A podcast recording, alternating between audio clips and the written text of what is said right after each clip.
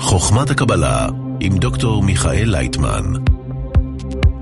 שלום לכם, שלום, ערב טוב, ברוכים הבאים, אנחנו שמחים שהצטרפתם אלינו, אנחנו כמדי יום ראשון בערב כאן, ברדיו ללא הפסקה, עם דוקטור מיכאל לייטמן, מדברים על חוכמת הקבלה, גם ברדיו ללא הפסקה וגם בערוץ 66 בהוט וביס, אנחנו משדרים אליכם. נגיד ערב טוב לאנשי הצוות שלנו, אנשי הצוות ברדיו ללא הפסקה, למפיקת על ים, לעורך אתר האינטרנט ברקי שר, להתאמר גל, האחראי על השידור. נגיד שלום גם לאנשי הצוות כאן בערוץ 66, לאלכס מזרחי, נטע ודמני וזוהר זמיר על הצד הטכני, על ההפקה אלין בלוצרקובסקי, סבטה רומנו ואיגור דיון. העורך שלנו סמיון וינוקור, אני ארן קורץ, איתנו אורן לוי. שלום. שלום אורן. שלום. ושלום דוקטור מיכאל לייטמן. שלום לכולם. אנחנו רוצים היום לדבר על נושא שהוא ככה מעל האקטואליה השוטפת, שככה בדרך כלל אנחנו מנסים לדבר עליה. אנחנו רוצים לדבר קצת על נוער, וגם זה בעקבות אירועים אקטואליים. היו מספר כתבות שעוסקות בנוער שפורסמו בשבוע שעבר, הורו סערה ציבורית מאוד גדולה. היו שתי כתבות טלוויזיה שדיברו, אחת מהן דיברה על זה שנוער עושה מסיבות בווילות, יש להם שם חדרים מיוחדים לקיום יחסי מין, כך לפחות טענה כתבה. עוד כתבה טענה שנוער צופה בפורנו בכמויות מאוד מאוד גדולות, נחשפים לזה החל מגיל 9 מסתבר. אבל מעבר לכל הדברים הפופוליסטיים שזה הטלוויזיה, אז פורסם גם ראיון עם האנתרופולוג תמיר ליאון, שבוודאי מוכר לך, והכותרת שלו הייתה, הילדים שלנו פחות אנושיים, ואנחנו לא מבחינים בזה. אז אני רוצה קודם כל, הוא מדבר על כל מיני תופעות, אבל אני רוצה קודם כל לשאול אותך, דוקטור לייטמן, אם, תמיד אומרים הרי שהנוער הולך ופוחת הדור וכולי וכולי. כן, יש משהו שונה בדור הזה? זה כתוב כבר בכתבים לפני 2000 שנה ויותר. זמננו כבר לא שהיו פעם, כתוב לפני 2000 שנה. כן, שפעם היו ילדים מושמעים להורים שלהם, והיום זה כבר לא כך. אתה יודע, מה יש לדבר היום? בדיוק. זה דבר. אז זהו, אז זה באמת אותו דבר, או שבאמת יש משהו שונה? הוא טוען שהנוער של היום חי בעיצומה של, לטענתו, מהפכת הטכנולוגיה המהירה ביותר שקרתה אי פעם. אני חושב שאין נוער רע ואין נוער טוב, דור רע ודור טוב, אלא כל דור ודור זה תוצאה מהחינוך. ואם אנחנו היום פתאום מגלים מה קרה עם הילדים שלנו, אז אנחנו צריכים לשאול את עצמנו איפה אנחנו היינו, בזמן שהם כל כך התגלגלו לכאלה דברים. מה קרה איתנו? למה אנחנו לא היינו מבחינים בזה? למה לא שמנו לזה תשומת לב? אנחנו כל כך השקענו את עצמנו גם כן בכל מיני שטויות, בתאוות, בדברים משלנו, רצינו למלות את הזמן שלנו כמה שיותר נוח לנו וטוב, ונוער שיטפלו בו, הוא הולך לבית ספר, מספיק מה אני צריך בבית לעשות, וזה מספיק. ובית ספר גם כן הוא לא חושב על כלום, יש לו איזושהי תוכנית שצריך למלות אותה במספר ידיעות, וזהו, זה לא מקום חינוך. זה מקום לקבל כמה ידיעות על העולם שלנו, להכין אותם לאוניברסיטה וזהו. כן. זאת אומרת, אין לנו לגמרי חינוך. אין חינוך. מה יש? יש השכלה. יש השכלה. כן. נכון, אין חינוך. ולכן, מה אנחנו פתאום מתפעלים שיש כאלו דברים? גם אחרי כל הדברים האלה, אף אחד לא רוצה להתעסק בזה. אנחנו לא הורים, אנחנו החיות מחנכות את הצאצאים יותר טוב ממה שבני אדם. אחד הדברים המעניינים שהוא מדבר עליהם בכתבה זה שהורים בקשר עם הילדים דרך אס-אמסים. זאת אומרת, ההורה לא נמצא, אז הוא שולח אס-אמס, איפה אתה, אכלת, זה, אבל תכלס הוא לא רואה אותו, לא מדבר איתו ולא מחנך אותו, כמו שאתה אומר בדיוק. נכון, הבעיה היא שפעם זה היה... היו בתים פרטיים, היו חצרות, ילדים היו משחקים קרוב לבית, הם לא היו פתוחים לכל מה שיש בעולם, הם היו ככה חתולים, כלבים, כדור יד, כדור רגל, ככה הבנות היו משחקות בבובות, הכל זה היה פתוח, ההורים היו רואים מה קורה עם הילדים. נכון. זה היה הכל פסטורלי ויפה, היה גם כן, היו הרבה גם כן משחקי ספורט, קרובים לזה, כדור, אופניים וכן הלאה. אנחנו, אני זוכר את עצמי, אנחנו הלכנו לכל מיני, ליער, להליכות בשדות שם וכן הלאה. איפה זה היום?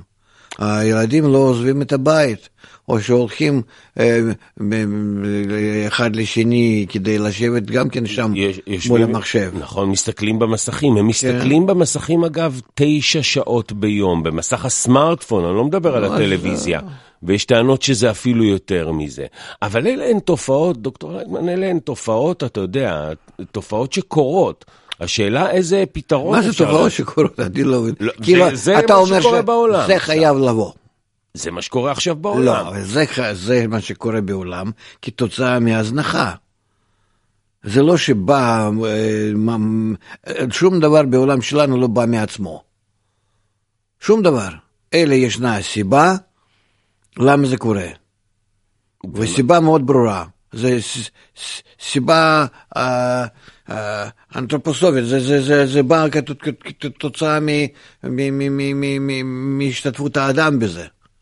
שהאדם מקלקל את הטבע, האדם מקלקל את הסביבה, האדם יוצר את הסביבה האנושית בצורה כזאת, שהוא מכוון את עצמו. אף אחד לא עובד עלינו. אנחנו דווקא היצורים המיוחדים שיכולים לעשות לעצמנו עולם איך שנרצה, איך שנחליט. ואם אנחנו מחליטים שלא אכפת לנו ילדים שלנו, ושיהיה איתם מה שיהיה, ויצר האדם הרע מנעוריו, אז ברור למה הם ידרדרו. גם אצלנו בדור זה היה כך, אם זה היו תנאים כמו שהיום. תשאל את ההורים, אבל הם יגידו לך, ילדים זה הדבר הכי חשוב לי בחיים. איפה רק מילים, סתם, זה לא חשוב. ההורים גם כן, תסלח לי, לא מחונכים, הם לא יודעים מה זה חינוך, הם חושבים שבבית ספר מקבלים חינוך, וזה לא נכון. בית ספר זה המקום הכי גרוע מה שיכול להיות, יותר גרוע מבית סוהר. כל הרע שילדים תופסים מבית ספר. אז מה אפשר לעשות? מה אפשר לעשות? כן, מה אפשר לעשות? זה כבר קודם כל צריכים לחשוב. שיהיה ביקורת ראש. שנחשוב ביקורת ראש מה אנחנו רוצים מהילדים שלנו, מה הטבע של האדם, מה משפיע עליו, איך אנחנו יכולים לחנך אותו, שאנחנו נקבל ממנו אדם שיהיה טוב לו בחיים, טוב לו בחיים. ושיצליח, וישמח. שמח, בריא, שלם. מה שאתה אומר, אבל כולם רוצים. רגע. כן, אבל אני לא יודע, אז מה זה נקרא? מה זה נקרא? איך אני רוצה, באיזה צורה אני רוצה שיהיה דור הבא? תן לי רשימת הדברים, כן? עקרונות, או צורות, התנהגות שלהם, איך זה ייראה, ולפי זה תעשה תוכנית, איך אתה מביא אותם לזה. גם כן צריך לחשוב האם זה נכון או לא נכון. אולי מה שאתה חושב זה לא טוב. זאת אומרת, אותם רשימת ערכים נגיד. אני זוכר שאני דיברתי הרבה עם הפסיכולוגים, והם אמרו, לא נורא שהם מתעסקים במין בגיל 13. זה היה לפני הרבה שנים, היום זה עוד הרבה לפני זה. לא נורא. אני אומר להם, לא נורא, כן נורא, אני לא יודע, אבל זה נושא לוויכוח, אין ויכוח, הם אומרים לי. אין ויכוח שיהיה ככה וזהו. אז הגענו לזה שזה כבר בגיל 9. וגם כן זה באמת שאלה, נורא או לא נורא. אבל זה חייב להיות כביכול איזה מין נושא לדיון החברתי. אנחנו צריכים להחליט, כן, לא, ובאיזה מסגרת, שזה לא יבוא לאיזה צורות שזה יקלקל להם את החיים לעתיד. שהם לא הרגישו שיש משהו במין חוץ ממין, ובמשפחה חוץ מההתחייבויות, אחד כלפי שני, או אם כן, אז לא להיכנס להתחייבויות האלה בכלל, ולא לבנות משפחות וכן הלאה וכן הלאה. אנחנו גם כן צריכים להבין את הדור שלנו המיוחד שאנחנו נמצאים בו, שאנחנו נמצאים בדור שכולו הוא זקוק לשינוי הטבע, שאנחנו עוברים גם כן שינויים בטכנולוגיה, בהתקשרות בינינו, שאנחנו עוברים ממש מקשר עם בן אדם לקשר עם המסך, שאנחנו מקבלים השפעות מכל הכדור הארץ, ולא מהכפר או מהעיר או מהמדינה הקטנה. דווקא מעניין שהוא מתייחס לתופעה הזו שאתה מדבר עליה, והוא אומר שיש להם חוסר יכולת לגלות אמפתיה. זאת אומרת, בגלל שהתקשורת הפכה להיות פחות תקשורת בין אישית, יש חוסר יכולת. הילד יכול להיות ילד נהדר, אבל הוא לא מסוגל לגלות אמפתיה לזולת. קודם כל, לכל זה יש כמה תופעות שהן באות בבת אחת, ומשפיעות אחת על השני. מצד אחד זה האקלים וכדור הארץ שמשתנה בכל ההשפעה שלו על האדם, כי אנחנו חלק אינטגרלי מכל הטבע.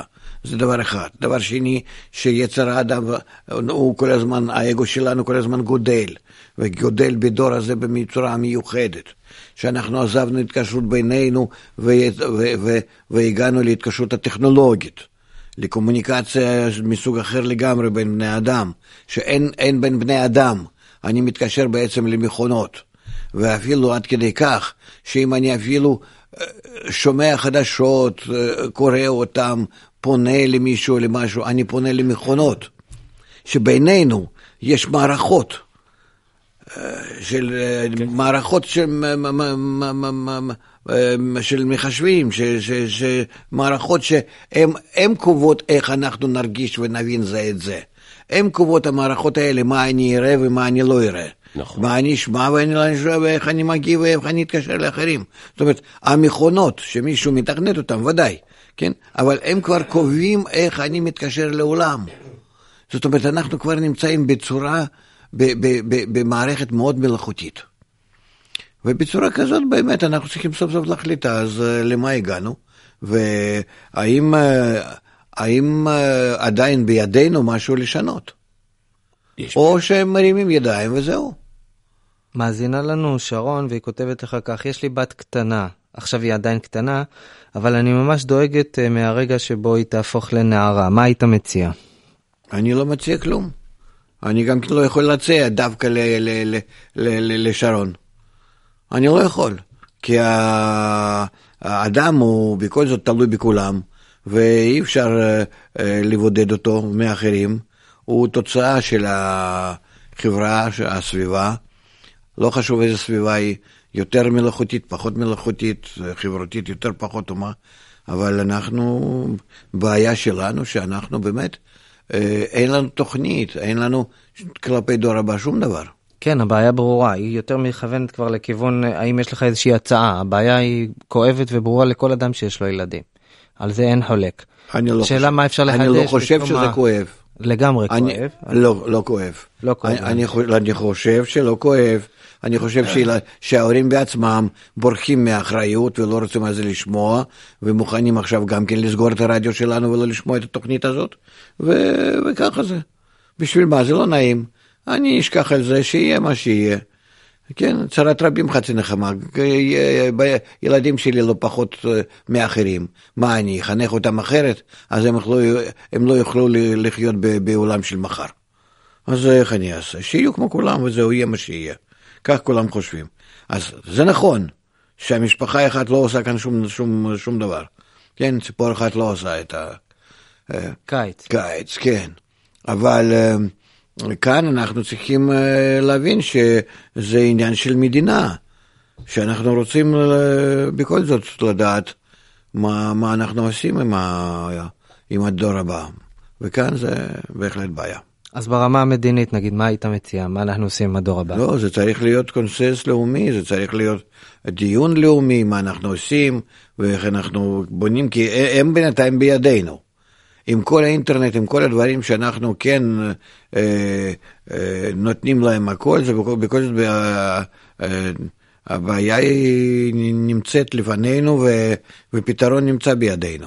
כי זה ילדים, אנחנו שולטים בהם, וחוץ מזה לא אנחנו, זה צריכה להיות בעיה של יונסקו, של האום, שהפסיקו לעשות כל מיני שטויות שם, אלה יבינו שדור הבא הוא כבר, תראה מה שקורה, איפה החינוך, איפה התרבות, איפה, אין כלום. אתה רואה איזה ארגונים גדולים ומה הם עוסקים. אז רגע, קודם כל, לפי מה שאני מבין, אתה מציע קודם כל להעלות את זה לראש סדר העדיפויות, תוכנית כללית שצריכה להיות, כי אתה לא יכול לסגור אינטרנט, אתה לא יכול לסגור את המדינה, אז אתה צריך גם כן כלים בינלאומיים, אתה צריך ממש להעלות את זה לדרגה מאוד חשובה וגדולה בפסגת החשיבות של כולם, מפני שזה דור הבא. זאת אומרת, בעוד 10, 20, 30 שנה, תלוי על מי אתה מדבר, הם כבר נכנסים במקומך ומנהלים את החיים. אתה רוצה לדעת מה יהיה מחר, תסתכל עליהם איך שאתה מכין אותם. בינתיים לא רואים שיצא טוב. אפילו מדווחים על דברים שאתה דיברת עליהם מזמן, על ירידה ברמת המשקל. עד לפני 10 שנים רמת משקל הייתה עולה.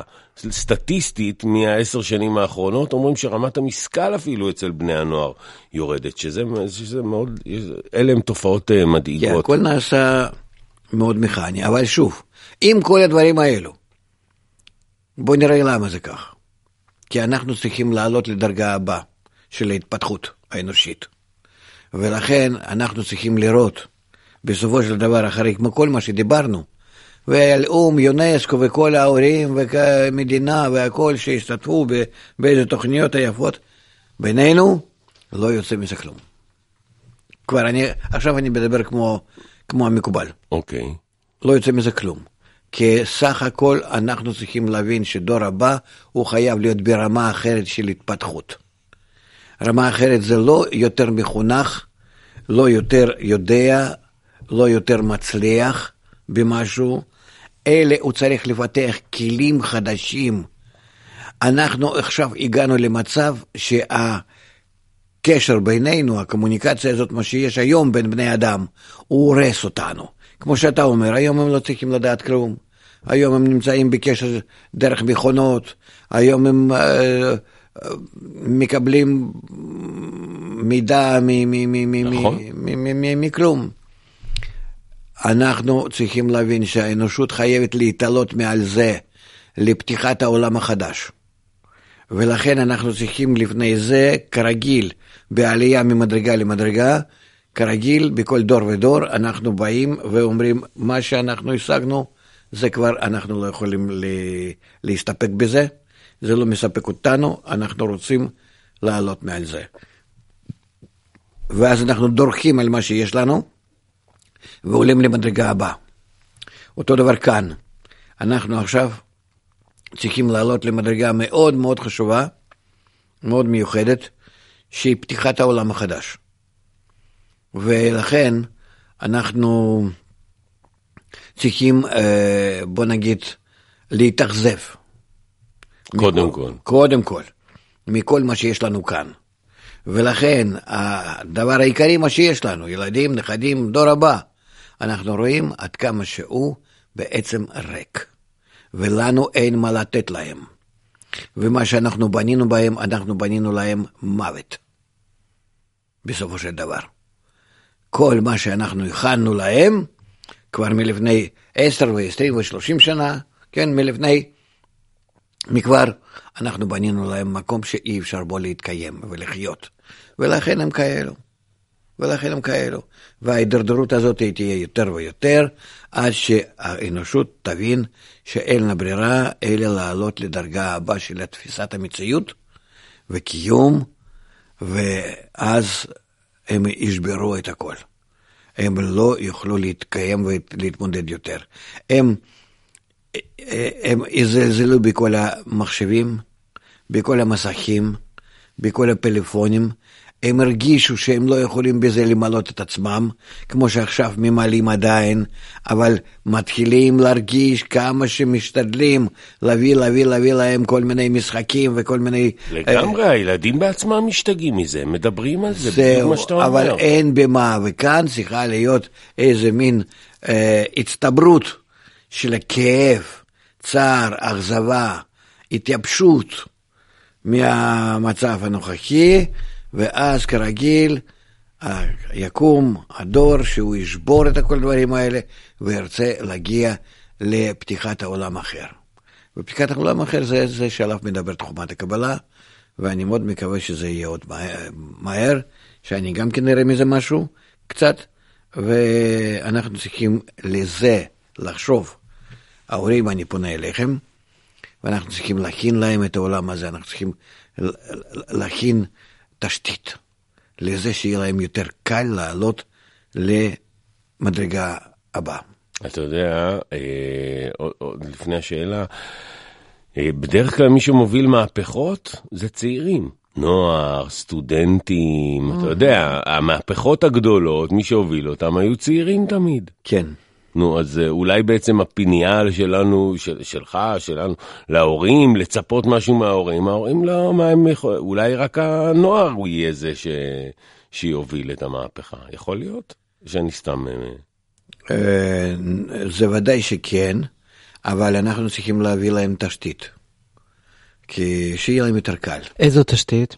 תשתית שבאה מחומת הקבלה, שמסבירה להם איזה אנחנו צריכים לעבור תהליכים כדי לגלות את העולם החדש, שזה טכנולוגיה חדשה, התקשרות לא דרך מודמים, זה לזה איזה ברזלים בסופו של דבר, דרך הפרוטוקולים של ההתקשרויות, אלה שאנחנו נתקשר ממוח למוח, מלב ללב, בצורה כזאת שלא יהיה בינינו שום הגבלות טכניות, אלא אנחנו נוכל להיות בקשר כזה, שיהיו כולנו כמו גוף אחד.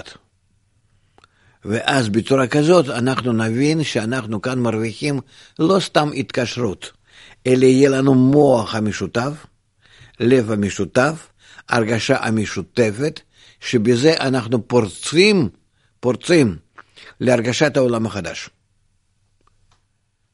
כי הכמות הופכת להיות לאיכות. ויש לנו כאן יכולת לגלות מימד אחר, שכל הטבע הוא מכלול אחד, והאדם הוא הנזר שלו. איך זה ישפיע על הצריכה של האלכוהול, נגיד אצל ילדים ובני נוער? היום הגיל הולך ופוחת של ההתחלה של השימוש באלכוהול, עד שזה הופך להיות לנורמה של החיים שלהם. איך השינוי הזה, לא, אלכוהול זה לא נורא, זה גם כן סמים וכל מיני דברים. כן, ודאי. אז איך זה ישפיע על זה? זה ירחיק את הגיל שבו הם מתחילים? אני חושב שהם הפסיקו לראות בזה איזה תחליף. אלכוהול זה תחליף. תחליף לשמחה, לקלות, לאיזה שבירת הגבולות. הוא מביא את זה, הוא מביא את כל שתיארת אותה, הוא מביא להם שמחה, שבירת גבולות. אז הם יראו שהם יכולים להשיג דווקא, שהם יכולים להשיג את העולם ללא גבולות, בצורה הרבה יותר קלה, בצורה הרבה יותר מהותית, ללא אלכוהול וסמים וכלום, ולא להתנתק מהמציאות, לאיזו תרדמה פנימית. אלה מיסטית כזאת, כאילו, כי שאין בה כלום, אלה חוץ מהבלבול שהם עושים בתאי ראש, אלה ייכנסו באמת למימד החדש, לזה שיכלו לגלות עולמות חדשים, שיש מעבר לעולם הזה. זה מה שחומת הקבלה מושכת את האדם לשם. אני מאוד מקווה שנוער יפתח לעצמו עולם חדש. והאכזבה היא בדרך. כן. כרגיל בין מצב למצב. יש ציטוט שם מהכתבה, ציטוט מטלטל של נערה שאומרת שאנחנו שותים בשביל, הוא שואל אותנו, שותים בשביל לדבר, ואחרי זה שותים בשביל לא לשמוע מה יש לשני להגיד. כן. זה ממש, אפרופו האכזבה שדיברת עליה. בוא נגיד ערב טוב למאזינה הראשונה שלנו להיום, שלום ללירון. שלום, ערב טוב. שלום, ערב טוב לירון. שלום, כן, שלום הרב לייטמן, רציתי לשאול אותך, יש לי ילד בן 5, הוא בעצם עולה לכיתה א', ולפי המצב שאתה מתאר, מבחינת מערכת החינוך, שאין לי בכלל לאן לשלוח אותו כשהוא יגדל, ואני בעצם, מה אתה מציע לי לעשות בתור אמא? זה מאוד מפחיד אותי. אני כרגע מאוד משתדלת, נגיד, לא לחשוף אותו לתוכן אלים, נגיד, כל מיני תוכניות בטלוויזיה שאני מאוד מסננת ומאוד משתדלת ככה לשמור עליו, אבל אני מפחדת שהוא יגיע לכיתה א', אז הכל יתפוצץ בפרצוף. אני לא חושב שזה יעזור בהרבה, אמנם שצריכים בכל זאת כך לעשות כנראה. אני חושב שהאדם הוא ייצור חברתי, והוא צריך להיות תוצאה לא מהבית ולא מאמא, אלא מהסביבה. ואם אנחנו לא נסדר סביבה טובה שהיא תחנך אותו דווקא סביבה, אז ההורים בעצמם לא יכולים לעשות לו כלום. את יכולה להחזיק אותו באיזה כלוף מזהב, ושום דבר מזה לא יצא טוב. אלא אם כן, בצורה כזאת שהוא יצא מוזיקאי מיוחד, צייר מיוחד, כאלו אנשים שגודלים בצורה מיוחדת בניתוק מהחברה, ואז כל החיים שלהם זה רק בזה. בתוך המקצוע המצר שלהם, בהישגים האישיים. אבל אם זה אדם הרגיל, אז הוא חייב לצאת כתוצאה מהסביבה, הוא צריך להתקשר עם הרבה אנשים, לדעת מה קורה ולהיות איתם בהתקשרות. לכן כל הדאגה שלך לעשות משהו דווקא לילד או לילדה שלך, זה לא טוב, זה לא פשוט, זה לא יועיל. ובכל זאת תגדל הילד והוא ירצה לצאת מתחת נפיים של אמא, מה יש לו שם, ולכן הוא יזלזל בך, ואז יקפוץ לתוך ה... חברה כזאת שיכולה עוד לקלקל אותו יותר מהרגיל. לכן כדאי לחשוב על החברה שאת בונה בשבילו, ולא איך לבודד אותו מהחברה ולבנות אותו בצורה אישית. לא לבודד אותו מהחברה, אומר דוקטור לייטמן. לירון, תודה. תודה רבה. תודה. שלום לליאור. שלום, שלום לרב. שלום ליאור. אני רוצה לשאול, בתור אדם שהולך להיות הורה בעזרת השם בעתיד, ויש לי חברים שהם כבר עכשיו נהיו הורים, ממש טרי, ובעצם אנחנו בתור הורים נרצה מאוד לחנך את הילדים, לגדל אותם להצלחה, לידע, לפיתוח כישרונות, שככה יהיה משכיל, שיהיה מוצלח בחיים. ושמעתי אותך אומר שכבר זהו, שאפשר ממש לזנוח את השיטה הזאת שהיא לא פועלת, וצריך לרכוש כלים חדשים. כן. מה זה הכלים החדשים? מה זה הסוג חינוך החדש הזה? על מה מדובר? קודם כל, זה לא סוג חינוך החדש, זה פשוט חינוך. אין חינוך ישן ואין חינוך חדש, אין לנו חינוך. אנחנו לא בונים את האדם. ולכן לקרוא למערכת שלנו, שעכשיו קיימת במדינה או בכלל בעולם, שזה מערכת החינוך, זה לא נכון. אנחנו בזה משקרים לעצמנו, שאנחנו שולחים ילדים שלנו לבתי ספר, נגיד, להתחנך. לא, בבית ספר לא מתחנכים אותם. הדוגמאות שהם מקבלים שם זה דוגמאות לא חינוכיות, ובכלל כל הדאגה של בית ספר זה להביא אותו לציונים מסוימים ולא יותר. מיצב, מה שנקרא, כן. איזה ציוני מיצב שככה רוצים. כן, ואיך שהוא התנהג, מה פתאום. ילדים כולם מתנהג, אני חושב שאף ילד בבית לא מקבל דוגמה רעה להתנהגות, חוץ משם כמה משפחות ממש יוצאות מן הכלל. אלא מאיפה יש לו כל הצורות ההתנהגות האלה הרעות, או מהאינטרנט או מבית ספר, שזה ביחד, השפעה חיצונה, כן? ואז אנחנו צריכים לדאוג שההשפעה הזאת תהיה השפעה חיובית ולא שלילית. ולכן בית ספר הוא לא מטפל בזה בכלל. אז אין חינוך ישן וחינוך חדש. מה זה הכלים החדשים? הכלים החדשים שאנחנו צריכים להפוך בית ספר למקום חינוך, ולא למקום השכלה. ואז אנחנו נראה ילדים שלנו שהם משתנים לטובה, שהם יודעים להתקשר נכון ביניהם, שהם יודעים לבנות עולם יותר טוב, יותר אנושי, שהם יודעים לבנות משפחה, יחד עם זה שהכל פתוח, נו אז מה? אנחנו צריכים להביא להם יותר ידיעה על האדם, על הגוף האדם, על המין, אבל בצורה נכונה, פתוחה. ובהתאם שילד תופס, שזה יהיה לו כנגד זה, להשלים את התפיסה שלו בצורה כזאת, שהוא ידע למה יש לו דחפים כאלו, למה הוא חושב על זה בצורה כזאת. זאת אומרת, ללא בושה, אלא בצורה יפה, פשוטה, נכונה, שילד ידבר פתוח, שהוא לא יסגור את עצמו מתוך זה שהוא לא יודע מה לעשות עם הטבע שלו. צריכים כאן לעבוד פסיכולוגים והורים ומומחים. מי נמצא היום במשרד החינוך? לא, יש הורים ויש מורים ויש פסיכולוגים ויש מומחים, אבל תראה לנו, ויש תקציבים, גם יש, זה התקציב הכי גדול, יותר מתקציב הביטחון. ובכל זאת לא מוצאים את ה... אדוני היקר, איפה התוצאות? אז זהו, אין תוצאות, זה מה שאני אומר. אז מה אתה אומר שיש מומחים? נו, הם מומחים. ומה הם מומחים אם אין תוצאות? אני לא מבין את זה. אם אתה אומר שישנם משאבים... ישנם משאבים וישנם... נו... הכל. אז מה אתה אומר? להחליף את המומחים? אני לא יודע, אבל להחליף?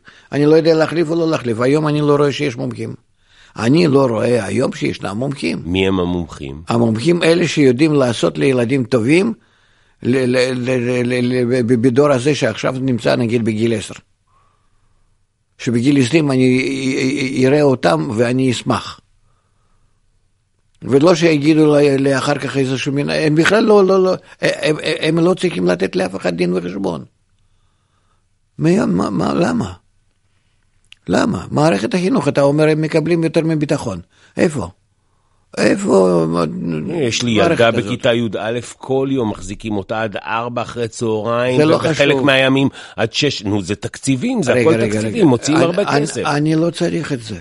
זה בדיוק העניין. אני צריך שילדה שלי בכיתה י' א', שהיא חצי מהזמן שהיא נמצאת בבית ספר, שהיא תתעסק בדבר איך לבנות את עצמה, איך לבנות את הסביבה, איך לבנות את המשפחה, איך להיות בן אדם שטוב לו בעולם הטוב.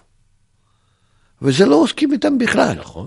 לא, אלה רק מה, מתמטיקה, פיזיקה, טבע, כל מיני דברים שם מכינים אותם לאוניברסיטה, מכינים אותם בקצור להרוויח כסף. נכון. נו, אז בסדר, אתה רואה, זה מה שאתה מקבל. טוב ליאור, אנחנו נקווה שגם קיבלת תשובה וגם שנמצא את הכלים החדשים הללו. תודה. נגיד שלום עכשיו לשני, שלום. שלום, ערב טוב. שלום לך. ככה, אני רציתי לשאול אותך. אני מורה למחול, ויוצא לי לפגוש הרבה בני נוער.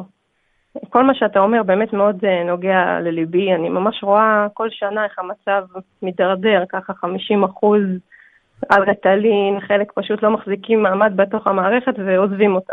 כן. באמת מצב מאוד מאוד מדאיג.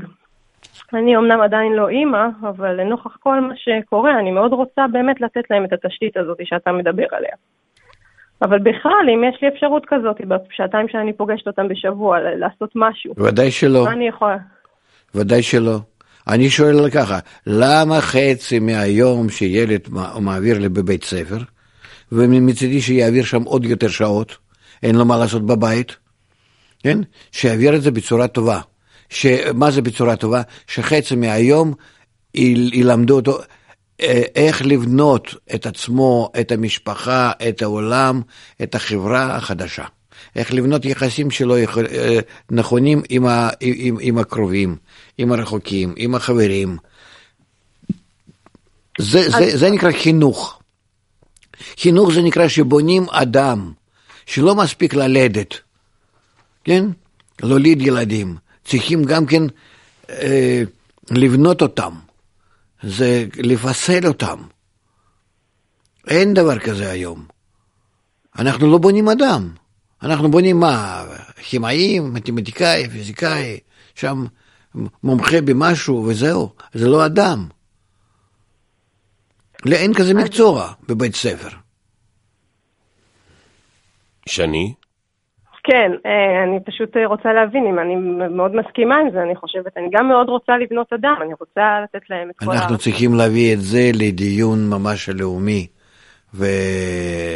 ולעורר אותו עד כדי כך שבאמת זה לכולם אכפת, זה נוגע לכל משפחה ומשפחה.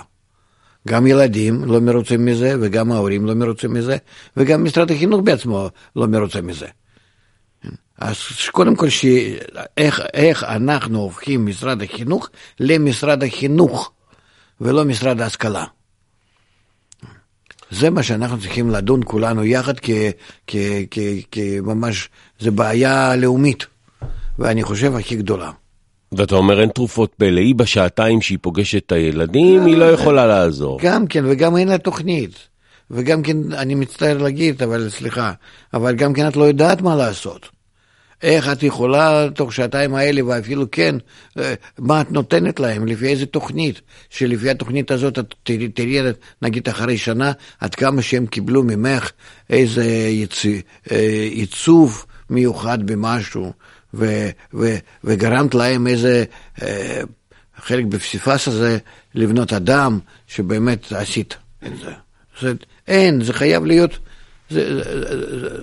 זה באמת, זה אומנות שצריכים ללמוד אותו ואיך לעשות, וחייבת להיות כאן תוכנית לאומית. אולי תקראי לדיון ככה נרחב, גם אצלך שם בבית ספר, גם במשרד החינוך, אולי וככה נעורר גלים כאלה, שיהיה דיון לאומי, כמו שדוקטור לייטמן אומר. שני, נגיד לך תודה. תודה שני, תודה.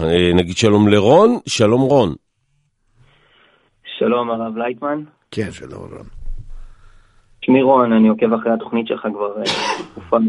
רציתי לשאול אותך, יש לי אח צעיר בן 16 מתבגר, ואני רואה אותו ואת החברים שלו גדלים לתוך עולם של יחסים קרים, ממש קשרים אלקטרונים, כל מיני תחומי עניין רדודים, ככה אני מרגיש שהם שרויים ממש בתוך איזושהי בועת אדישות. רציתי לשאול אותך, מה יכול לעורר אותם מתוך האדישות הזאת, ואיך אני יכול בעצם לעזור לאחי? יש כאן כמה דברים.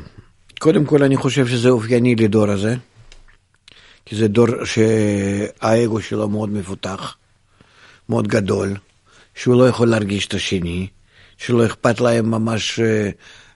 אנחנו רואים את זה עד כמה שכולנו נעשים אדישים, הורגים בני אדם, עושים מה שעושים, עוד יום, לא נורא, הכל זה בסדר, הכל זה עובר ככה, ההורים גם כן כלפי ילדים, וילדים כלפי ההורים, נעשים יותר ויותר אדישים, יותר ויותר רחוקים זה מזה. לכן אנחנו צריכים להבין שיש בזה תהליך טבעי, שאנחנו בכל זאת נמצאים בו, ואנחנו לא יכולים להשוות את עצמנו עם מה שהיה נגיד לפני דור או כמה דורות, ששם זה היו יחסים אחרים. האגו שלנו הוא מאוד מאוד גודל, ממש משנה לשנה, זה רואים את זה. וזה שנכנסה לחיים שלנו, הטכניקה, הטכנולוגיה הזאת, התקשרות דרך המחשבים, דרך המודמים, שאף אחד לא מרגיש את השני, אלה לפי גם כן מילים כאלו שכותבים אנחנו בצורה קצרה, כן? היי, היי, הוא, מי? זה סמייליקים. היום זהו, היום יש כאלה אימוג'ים כאלה, וזהו, והם... כן, כן, זה כתוב... אז לכן... אנחנו נמצאים במצב שזה כנראה דרישת הדור. אבל שוב אני אומר, זה התנאי ההכרחי כדי לעבור למדרגה הבאה. כך מסבירה לנו חוכמת הקבלה. אם לא הייתי מתעסק בה, הייתי מאוד מתוסכל. כמו כל העולם בעצם. וכך אני רואה בכל המצב הזה שאנחנו עוברים אכזבה ממצב הנוכחי, שאנחנו כולנו צריכים לעבור אותה. ובזה אנחנו נרצה לעזוב, לקפוץ מעל המצב הזה למצב הבא. ומצב הבא זה שאנחנו מתקשרים זה עם זה, לא דרך כלי תקשורת ולא דרך המסכים, אלה שאנחנו נרצה להיות ממש מקושרים זה לזה. כי אנחנו נרגיש שבריחוק הזה, מה שהמחשבים היום עושים בינינו, אנחנו על ידי זה ממש כל אחד, הוא נכנס לאיזה קונכייה באיזה תא, ואין לו כלום מהחיים שלו, חוץ מממש להתקיים באותו התא, שמזמין איזה פיצה וקולה, כן, יושב מול המסך, שום דבר הוא לא רוצה חוץ מזה. אנחנו צריכים לעבור את התקופה הזאת, אבל באמת היא תביא אותנו להכרת הרע. זאת אומרת שאנחנו נרגיש את הרע במצב הנוכחי, שזה לא ממלא אותנו, ואין טעם בחיים שלי, ואין מטרה בחיים שלי, אין מהות, בשביל מה אני חי? השאלה הזאת היא תתפרץ מבפנים, דווקא מדור האדיש הזה, שהוא נעשה כל כך פיכני, ואנחנו נראה בו התפתחות טובה מאוד. בינתיים אני חושב שאנחנו צריכים, כמו שאתה עם האחיך הקטן, כן, הצעיר, אנחנו צריכים פשוט בכל זאת, בכמה שאפשרויות להגיע אליהם ולהסביר להם בשביל מה אנחנו כך מתפתחים, מה התועלת מהתפתחות כזאת, עד כמה שהמחשבים האלה הם מביאים לנו אמת. זאת אומרת, הרגשה שהם לא מסוגלים למלות את חיי אדם. חיי אדם הם לא דרך המקלדת ופלאפונים, אלה חיי אדם, זה בהתקשות רגשית, שאנחנו מעלים את עצמנו לדרגה יותר גבוהה של התפיסת המציאות, שאנחנו מתחילים להרגיש עולם יותר עליון, ואת החיים שלנו בצורה נצחית שלמה, שאנחנו ממש פותחים עולם, בקיצור. זה מה שחוכמת הקבלה מסבירה לנו, באיזה פתח חדש אנחנו נמצאים כאן, שהוא צריך להיפתח לכולנו. אז נקווה שבואו נעבוד יחד על זה, ונקרב אנושות לפתיחת השער הזה לעולם החדש. רון, תודה. בהצלחה לך, רון. בהצלחה. תודה רבה. רציתי לשאול, כשאנחנו נפתח את השער הזה לעולם חדש, כן, הוא רגשי. הוא נותן לאדם להרגיש, להבין בתוך החומר מה שקורה. אלה הכוחות שנמצאים אחרי העולם שלנו. איך אנחנו מתחילים להבין שאנחנו נצחיים, שלמים, שאנחנו בכלל לא חיות. עכשיו אנחנו מרגישים את עצמנו בצורת חי. זה איזה מין צורת הקיום כזאת. אבל ברגע שאנחנו נגיע לפתיחת עוד חוש נוסף, חוש רוחני, ונרגיש את העולם הרוחני, העולם שלנו כאילו יאבד כל החשיבות, ואנחנו לא נרגיש שאנחנו צריכים אותו. אלא הכל זה יהיה בשביל מה נצריך אותו. זאת אומרת, הוא ייעלם מרוב הקטנות שלא מוסיף לי כלום. הוא ייעלם מהרגשה שלי, ואני אחיה בעולם הנצחי שלם, בעולם ללא הגבלות, שאני לא מרגיש את עצמי גם כן מוגבל בגוף שלי, שאני קיים במימד של הרגש ושכל, ולא גוף. בתהליך הזה איך זה... גוף זה שייך לבהמה, לא לאדם. אדם זה יצור רוחני שבי. השיחה הזו, בניגוד לשיחות אחרות, שבדרך כלל אתה ככה אומר, טוב, בואו נלמד, נעשה ככה וזה... פה יש לי הרגשה שאתה אומר, חבר'ה, אין ברירה, אנחנו צריכים להרגיע לאיזו הרגשה ככה קשה, שכולנו סובלים. אנחנו לא נוכל להתגבר על זה. אנחנו לא נוכל להקפיע את הילדים שלנו. אנחנו לא נוכל להגביל אותם בשום דבר. אנחנו צריכים לדעת איך אנחנו מאזנים את האדם, איך אנחנו נותנים לאדם כלים, שהוא ידע איך לארגן את עצמו בפנים בצורה מאוזנת, שאוכל מין משפחה, נטיות גופניות, יהיו גם כן באיזון עם כסף, כבוד, מושכלות, כן? נטיות אנושיות, וגם כן יהיו יחד עם זה, עם הנטייה של אדם להיות למעלה מזה, לחיים נצחיים, רוחניים, מה שנקרא. שכל הדברים האלה הם יהיו במכלול אחד, ואדם ידע איך הוא מסדר אותם, כדי להגיע לקניין הכי גדול. זה בעצם הבעיה שלנו. איך אנחנו לומדים את זה בעצמנו, ואיך אנחנו מעבירים את זה לילדים.